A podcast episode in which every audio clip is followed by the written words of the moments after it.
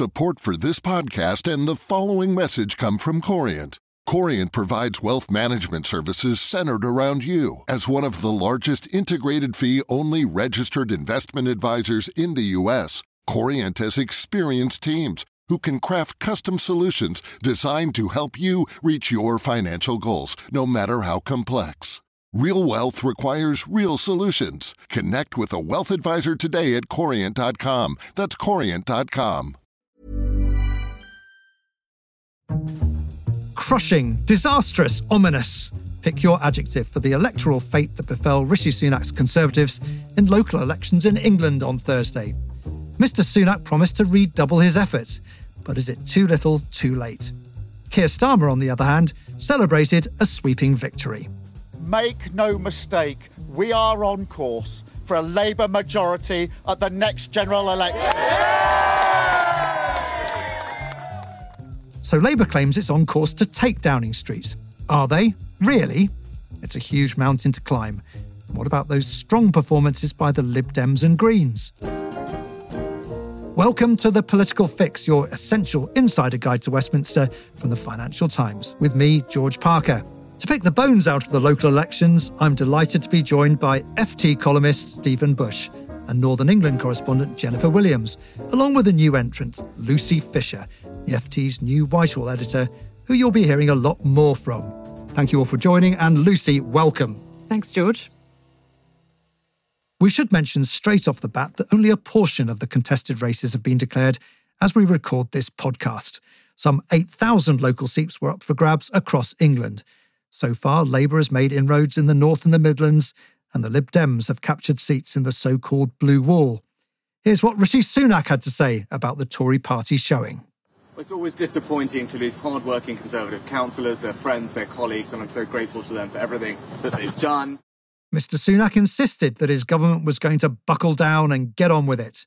Meanwhile, Conservative Party chairman Greg Hands expressed some doubts about whether these results would propel Labour through to the general election.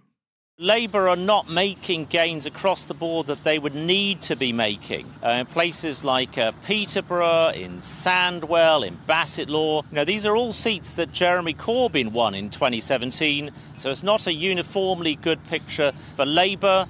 And that is because uh, Sir Keir Starmer is not cutting through. So with me now are Stephen, Jennifer, and Lucy. Lucy, if I could start with you, how bad a night has this been for the Tories? Well, Johnny Mercer has called it out as terrible, which has already excited a lot of backbench ire to have a minister describe it as that. I think people in government had been hoping to keep the spin to disappointing. But clearly, this is worse than they expected so far, although, as you've stressed, we are in the early stages of the count. Councils like South Gloucestershire, Welwyn Hatfield, Grant Shapps' seat have gone from Conservative to no overall control. It's a worse story in the likes of Plymouth and Stoke-on-Trent, key uh, Redwall seat in, in Staffordshire, which have gone from Conservative to Labour control. So it's not looking good. I've already started speaking to Tory MPs about how they're feeling, and the mood is pretty dire, to be honest. People think that this is going to spark a lot of concern about the general election. So far, though, it doesn't appear to me that people are gunning for Sunak. You know, one of the big questions is whether he is under renewed pressure. There had been a lot of talk some months ago about these set of elections being a real test for him, that there could be moves against him, a sort of bring back Boris hmm. campaign. And while we've heard from David Campbell Bannerman, former MEP, former UKIPer, Conservative, from the right of the party, saying that, you know, we shouldn't rule out as a party bringing back Boris, I'm not picking up that kind of sentiment. But it's going to be a really important couple of weeks ahead. We have got this conference next Saturday of the Conservative Democratic Organisation that Campbell Bannerman, Lord Cruddas, Priti Patel, other allies of Boris Johnson who want to bring back a greater degree of democracy in the party are hosting. That will be a key point of pressure on Sunak and Number 10. Even more important is a national conservatism conference there are key players like Jacob Rees-Mogg, Miriam Cates, Danny Kruger, who's an interesting Tory mm. MP. He's a real rising star on the social conservatism side of the right of the Tory party, who seem to be taking over a bit from the libertarian right wingers. So I think there is this idea that although Sunak himself personally isn't necessarily under huge pressure at this stage, there are big questions that are beginning to be asked about the direction of the party. And it feels like the right wingers are really in ascendancy. So, Stephen, that's really interesting. I don't get the sense that Rishi Sunak is under a massive amount of personal pressure or his position. Certainly, judging by the mood in Prime Minister's questions this week, his MPs seem to be absolutely solidly behind him. But that doesn't mean, does it, Stephen, that he's not under pressure, or indeed, as Lucy alluded to, that he'll now come under pressure on certain policy areas from the Tory right? Yeah, the big picture in terms of the Tory party politics is that the Conservative MPs believe, in my view, rightly, that Rishi Sunak is their best available candidate to lead them into the next election, and he will do so. But, you know, Jackie Doyle Price yesterday on the radio saying it was insane to go into this election talking about small boats, an issue which we're not going to tackle, we're not competent on. We should instead be talking about cutting taxes, controlling public spending. There'll be people saying, oh, well, we should instead be talking about woke more, talking about this more. So, although there's agreement about the leader, there are, I think, going to be an awful lot of arguments in varying shades of unhelpfulness about the strategy. And what sort of things, Stephen, do you think are going to come up? I mean, presumably taxes, inevitably.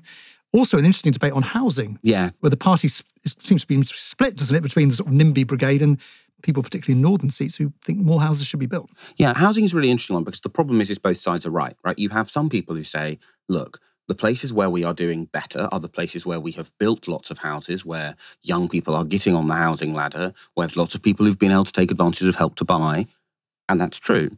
The problem is, is then what other conservatives will say is, well, look, the reason why I'm in trouble is we built Crossrail and a bunch of liberals are now commuting from my constituency into London and they brought their left wing politics with them. And if we build more houses in my constituency, the first people to buy them will be these down from Londoners, and I'll end up like Bristol West, a seat which William Waldegrave held and now is basically a Labour Green marginal. And so they are both right, and one of them is going to lose out from that. Ditto with taxes and spending cuts, right? Some people in the Conservative Electoral Coalition are feeling very overtaxed. Some people would like more state. The problem for Rishi Sunak is that he is going, I think, to struggle to adjudicate between those factions. And basically, we have a situation where the Tory party agrees on him, but not on much else. So, Jen, I just wondered how you thought the mood was on the doorstep. I know you spent some time in Bolton, I think in Bury as well. I noticed that Bolton remained a no overall control council. What's your assessment of the mood, particularly in red wall seats, about the Conservatives at the moment? It seems to me that it's moved from anger that we saw probably during the, uh, the end of the Boris Johnson and certainly Liz Truss era to one of sort of almost apathy and sort of sullen indifference. Sulkiness would be the word mm. that's come up more than once from both parties, actually, about Conservative voters. I mean, in Bolton, one of the things that people were saying was that Tory voters weren't necessarily raging, but more just sulking, might stay at home, might switch to the independents because there's a lot of independent parties there. Bolton's a good example of Labour having done better than they thought they would in quite a lot of these leave leading places so far in the north of England and Stoke as well. There was really very little expectation on the part of either Labour or the Conservatives privately that the Tories were not going to still be the biggest party on Bolton Council at the end of this. And actually, Labour are now the biggest party on Bolton Council. Similarly, if you look at Middlesbrough, Labour took the mayoralty there, which is a huge psychological boost, and they also won back Stoke. Some of the possibly more salient questions will be around places that are not that kind of red wall 2019 type marginal seat, but the traditional marginal seats in places like West Yorkshire, Darlington, which Labour are hoping to take from the Conservatives, like if they can make gains there, then that really will be significant. But I think the successes that they had in Bolton, and I will particularly say in Teesside, because you've also got the factor there of the Tory mayor Ben Houchen for the Tees Valley, who is very much the Conservative Party's golden child in the Red Wall. Those gains are psychologically incredibly important for Labour, but they've also nearly took came two votes, I think, away from taking Hartlepool, and they're sounding pretty confident that they might take Darlington at this point from the Tories. So it has been much better across the Tees Valley, I think, for them than they had expected. And Labour has been very in the doldrums in Teesside for quite mm. some time. So not only for Labour in Teesside, but in other places as well, that move, that's going to have a big psychological impact, I would suggest. When you look across the North and indeed the Midlands and the 40 or 50 seats in the so called Red Wall that the Conservatives won in 2019, how many of those do you think realistically Rishi Sunak can look forward to holding on to at the next election? Well, I, I, don't know. Don't make me put a number on these things. I think, I mean, to come back to what I was saying before, I think you've got to not get too generalizing with your use of the phrase red wall, right? Because red wall means the things that switched in 2019.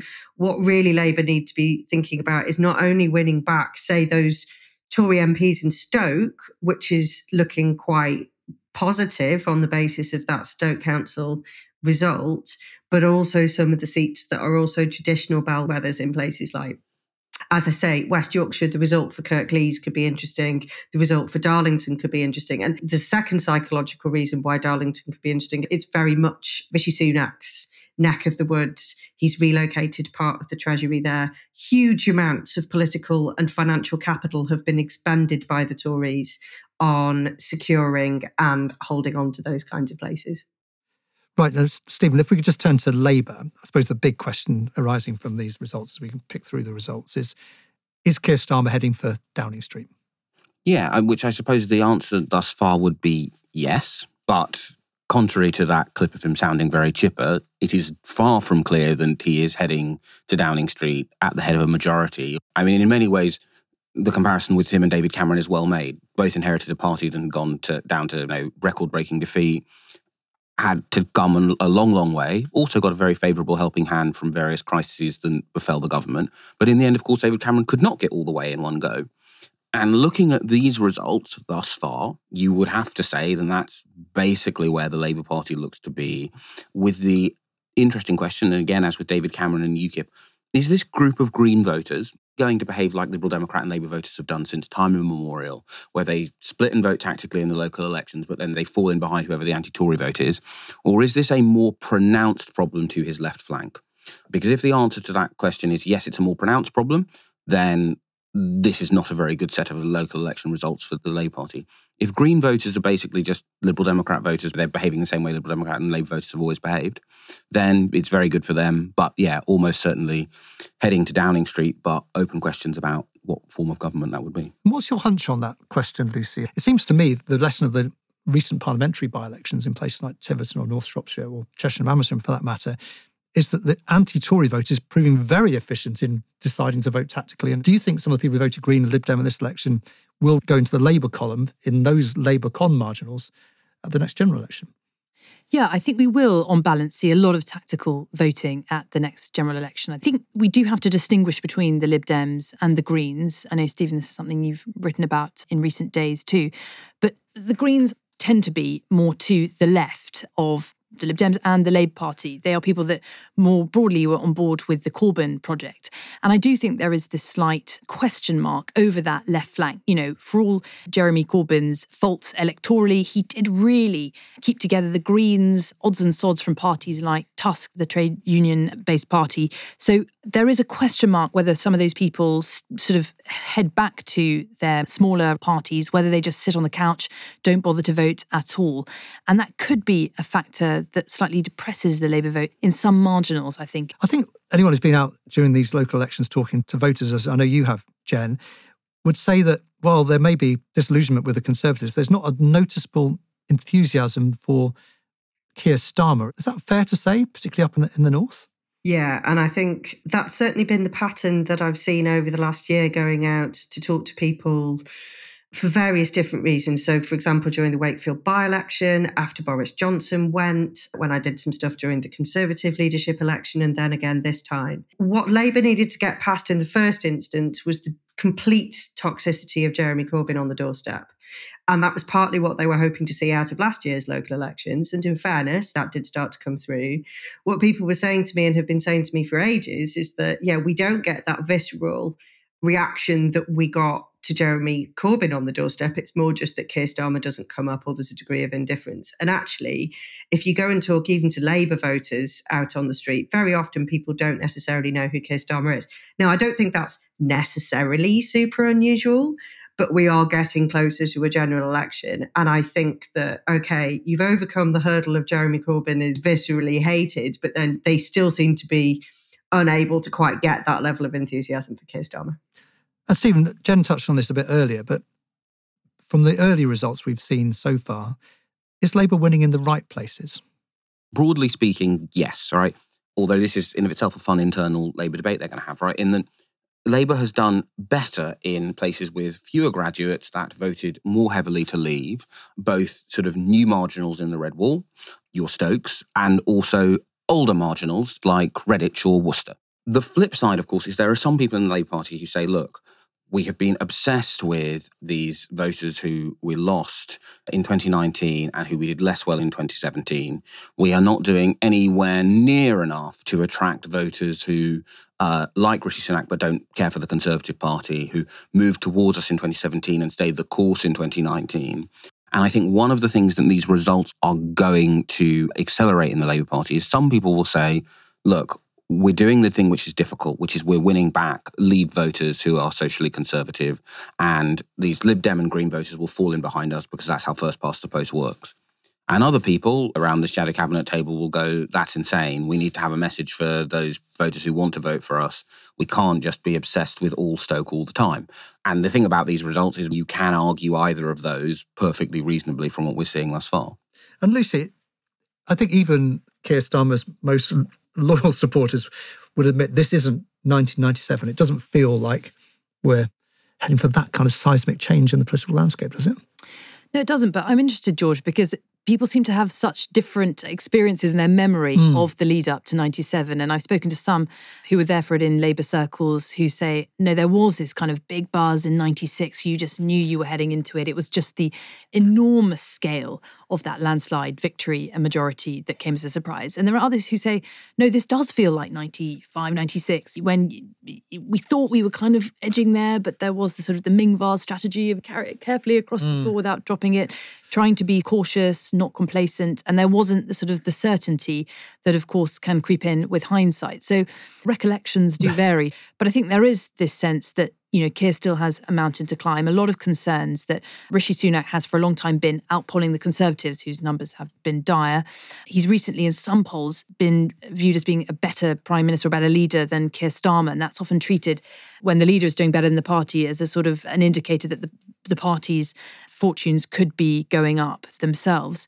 When you look at where the polls have travelled since Rishi Sunak took over, I think it was an average polling lead of 25 points plus back in October. That's been crunched down to about 15, 16 points now. So the trend is going in the Conservatives' favour. It still would be mm. difficult for them, certainly, to get a majority at the next election. But this big question is of whether Labour becomes the biggest party, but whether it can get a, a, majority might be just without its grip. There is a lot of concern about that in Labour circles. Interesting. And Stephen, we have to talk a bit brief about the Liberal Democrats. Ed Davey said he had a, a smile like a Cheshire cat's. Is that is the right sort of response from a Lib Dem leader after these sets of results? Yeah, I mean, for loads of reasons. Obviously, the final set of the three elections in 2019 was a disaster, but the local elections in 2019 were basically the best ever results for the Liberal Democrats in their modern history, right? You have to go back to Asquith to find a better set of results. And they've managed to make significant gains on top of what was already a pretty good set of gains, despite the unraveling of the tactical alliance they had forged with the Greens, which was so closely bound up in the personal and political relationship between Vince Cable and Caroline Lucas, and against a conservative leader in the shape of Rishi Sunak, who is, if you wanted to design the conservative candidate of Lib Dem nightmares to lead the party, it would basically be Rishi Sunak. And they've seen that off. They've made gains despite not having this Green Alliance. They've made gains despite the Conservatives having a pretty Lib Dem friendly leader in terms of his, you know. In Windsor and Maidenhead. Yeah, yeah, right. The thing is that they've hit them where they live, right? And that's hmm. like the thing that they really want to do. So, yeah, I think he's right to be pretty chipper, all things considered. It's a great set of elections for the Liberal Democrats. Although, as keen listeners will remember, the question you put to us in this room remains, which is what are the Liberal Democrats for other than being a way for the rural poor and posh inner city dwellers to vote against the Tories? And the answer to that, I'd say, is less clear than it perhaps was under Paddy Ashdown or Cable and Farron and then in some ways in a slightly negative way under Jo Swinson. And that's certainly the case on their housing policy, which seems to be simultaneously NIMBY-ish and indeed full of enthusiasm for houses for younger voters. Jen, just from, from your perspective, because we talked about the Lib Dems, how have the other parties done in your area, the Greens, but also I noticed it's important we should mention them in the context of local elections, independent candidates as well. Yeah, so I think I mentioned earlier on that one of the reasons that Bolton was not being predicted as a particularly great result for Labour ahead of time was because you've got the fracturing of votes there over the last few years into a lot of other little independent parties. And This has been something that's particularly started to come through in terms of hyper local parties, especially since the referendum. So, if you take Bolton, for example, Farnworth and Kearsley wanted independence from Bolton, which then resulted Farnworth and Kearsley first, which has actually done really rather well since 2018, I think they started. And those votes tended to come from Labour, you see. So people were then kind of saying, well, we've got this strong independent vote here. Actually, that works against Labour and it works for the Tories. And that doesn't necessarily seem to have played out as expected. If you look at what the leader in Stoke said after the Conservatives lost in Stoke, the point she was making was that actually the independent vote there had gone back towards Labour, but actually the Tories themselves hadn't necessarily done as badly as it might appear. And that's what had helped Labour. So actually, that independent dynamic is playing out in different ways in different places. And because it's so localised, it's quite difficult to work out what that then means in a general election. And finally, Lucy, to you, there has been some chatter in the opposition parties that Rishi Sunak asked the palace to organise the royal coronation a couple of days after the local elections, specifically to bury what he expected to be a dismal set of results. Do you think that's possibly true? Well, I wouldn't put it past the good burghers of the Conservative Party and the government administration to come up with such a ploy. It feels to me it would have been slightly high risk of jeopardy for that to get out and to frankly mm. to insult the king to offend the palace who i think consider the coronation very much within their sort of remit to decide the appropriate date but of course it is incredibly handy for Rishi Sunak. And even if you kind of log on, you know, not necessarily to the FT where we concentrate on these very important matters, but lots of the popular press, of course, they're running high with local elections coverage, but a lot of it is still about the coronation. And then, of course, next week there's Eurovision, which we also shouldn't mm. you know, hmm. discount. For another sector of the population, I think that is quite exciting, obviously being hosted in Liverpool on behalf of the Ukrainians. But no, it is handy for the government that this is being eclipsed in many ways by other more shiny and easy to interpret events. I think that's the thing with locals. There's always such a mixed picture that unless you're a geek, unless you want to get into the weeds of it, sometimes it's hard to sort of cut through the spin. And Steve, do you think that Rishi Sunak will move on pretty quickly from the hopefully these results get buried amongst a wave of royal coverage over the weekend and then he just gets back on with business? Yes and no. It means that unfortunately for all of us, we don't get our sort of moment in the sunlight to do as much TV as we would usually hope, unless the two of you are royal correspondents have been holding out on me, but it will deepen the debate in Downing Street about the timing of the next election. You have some people who've been saying, look, wait till October, something might turn up. You have some people going, we can't possibly have an, a bad set of local elections and then hope that we go into the election after that not publicly fighting. And I think, as you'd expect from a man like Rishi Sunak, who's very polite, it's an affable debate being held in Downing Street about the timing of the election, but it is a very fierce, affable debate. And that debate's not going to go away. And in some ways, the really important thing about this result is where do the parties sort of land on all of this once they've counted the results? And I think the two things we're going to see is debate in the Labour Party about the type of voters they're targeting. Are they over targeting on one particular type of marginal? And then debate in the Conservative Party about, you know, look, are these results so bad you hold on till October? Or do you look at these results and go, we can't possibly go through a set of local elections like this in May and then be in anything like a disciplined position to win an election. Let's just go in May next year and hope for the best. Yeah, that is a debate. And Jen, look, finally to you, that Lucy mentioned it but I think I should ask you: Are you going to be going to the Eurovision Song Contest in Liverpool? So I'm actually not, but we are having a Eurovision party in our house. But our house is not very big, so between my group of friends, we've kind of had to split it across three houses. So I feel I'm loyal to Liverpool, but I'm not actually going to be there, and I'm going to let their carnage play out down the road. Okay, well, there'll be carnage of a different kind in my street tomorrow with the Royal street party. We've got to get the gazebos out. I fear it's going to be pouring with rain all afternoon. But listen, that's it for this episode of the FT's Political Fix. If you like the podcast, we'd recommend subscribing. You can find us through all the usual channels to receive episodes as soon as they're released. And we also appreciate positive reviews and ratings. The FT's Political Fix was presented by me, George Parker, and produced by Anna Dedhar and Josh Gabert Doyon. The executive producer is Manuela Saragosa, and the sound engineer is Breen Turner. Until next time, thanks for listening.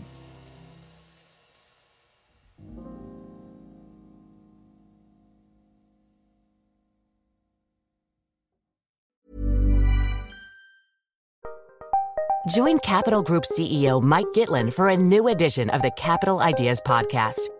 In unscripted conversations with investment professionals, you'll hear real stories about successes and lessons learned, informed by decades of investment experience. It's your look inside one of the world's largest asset managers. New episodes are available monthly. Subscribe wherever you get your podcasts. Invest 30 minutes in an episode today. Published by American Funds Distributors, Inc. Here at Bellingcat, we get to the bottom of things. From a global crisis to an underreported event, we find the facts using publicly available tools and resources, uncovering what is hidden on and below the surface. We connect the dots using social media posts, satellite images, and public records, and empower others to do the same by sharing how we do it. The ability to do so is only made possible by our readers, supporters, and community members. Care to join us? Learn how at bellingcat.com.